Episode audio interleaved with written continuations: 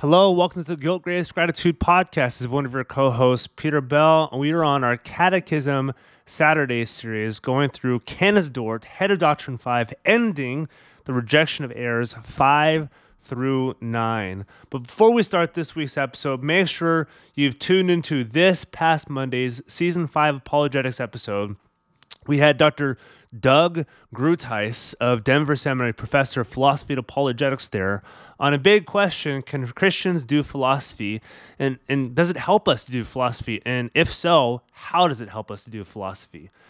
In this past Thursday's book club episode, we had Doctor Glenn Butner of Sterling College on his Fortress academic book, Jesus the Refugee, a fascinating look at Matthew two, as well as a few other texts in Matthew, as well as contemporary debates on immigration, refugee status. It, it's a really helpful episode of really diving into the humanity of Jesus, humanity of his upbringing, and everything that surrounds around that as well. So let's get started. Canons of Dort, Head of Doctrine number five, Rejection of Errors five through nine.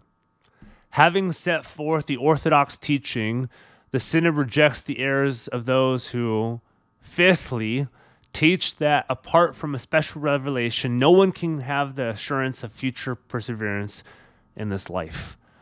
For by this teaching, the well-founded consolation of true believers in this life is taken away, and the doubting of the Romanists is reintroduced into the church.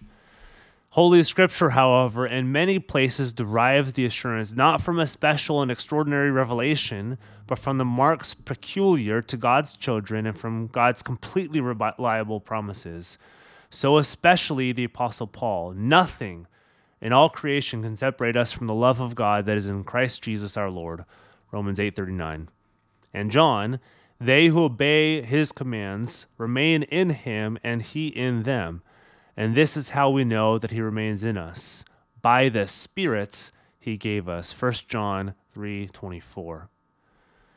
Having set forth the orthodox teaching, the sinner rejects the errors of those who, number six, teach that apart from a spe- spe- or to teach that the teaching of the assurance of perseverance and of salvation is by its very nature and character an opiate of the flesh and is harmful to godliness, good morals, prayer, and other holy exercises, but that, on the contrary, to have doubt about this is praiseworthy.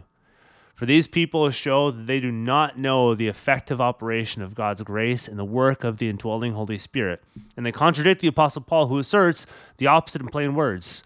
Dear friends, now we are children of God, but what we will be has not yet been made known. But we know that when he is made known, we shall be like him, for we shall see him as he is. Everyone who has this hope in him purifies himself just as he is pure. First John three, two to three. Moreover, they are refuted by the examples of the saints in both the Old and New Testament, who, though assured of their perseverance and salvation, yet were constant in prayer and other exercises of godliness. Having set forth the orthodox teaching, the synod rejects the errors of those who, number seven, teach that the faith of those who believe only temporarily does not differ from justifying and saving faith except in duration alone. For Christ himself in Matthew thirteen twenty and Luke eight thirteen clearly defines these further differences between temporary and true believers. He said, he says that the former receive the seed on rocky ground and the latter receive it on good ground or a good heart.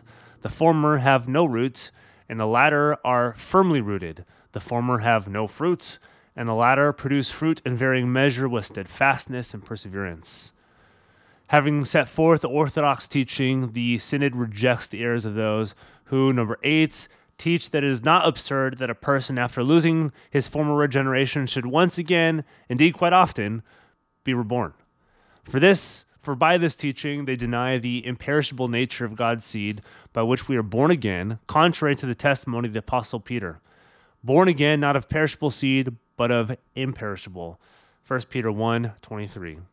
And lastly, having set forth the orthodox teaching, the sinner rejects the errors of those who, number nine, teach that Christ nowhere prayed for an unfailing perseverance of believers in faith. For they contradict Christ himself when he says, I have prayed for you, Peter, that your faith may not fail. Luke twenty-two thirty-two. And John the Gospel writer, when he testifies in John seventeen, that it was not only for the apostles, but also for all those who were in who were to believe by their message that Christ prayed, Holy Father, preserve them in your name. Verse eleven. And my prayer is not that you take them out of the world, but that you preserve them from the evil one. So I hope you guys enjoyed this week's episode of the Guilt, Grace, Gratitude Podcast Catechism Saturday series, going through the Canons of Dort, Rejection of Errors five through nine, finishing Head of Doctrine number five. Next week, we finish our time through the Canons of Dort with our conclusion and rejection of false accusations. Before we leave, though, make sure you tune into this upcoming Monday's episode number twenty of Season five, Apologetics. We talked to Doctor Oz Guinness of the Trinity Forum.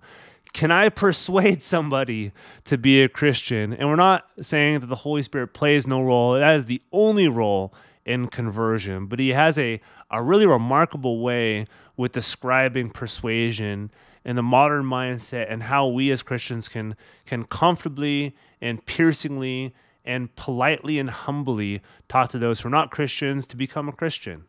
And this upcoming Thursday's book club episode, we have Colin Hansen of the Gospel Coalition for his brand new Zondervan book, Zondervan book, Timothy Keller, and his upbringing, his spiritual influences, the books that he read.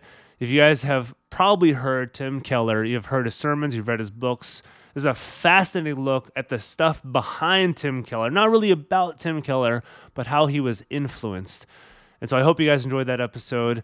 And make sure you guys log on to guilt grace pod dot com for all things Guilt, Grace, Gratitude Podcast, as well as our confessional podcast network, a group of like-minded confessional and reformed podcasters who are trying to bridge the gap to what we're doing, the same thing. So head on to both of those, and we will see you next week for the conclusion of Canons of Dort, and then what we'll be doing for the next few months after that.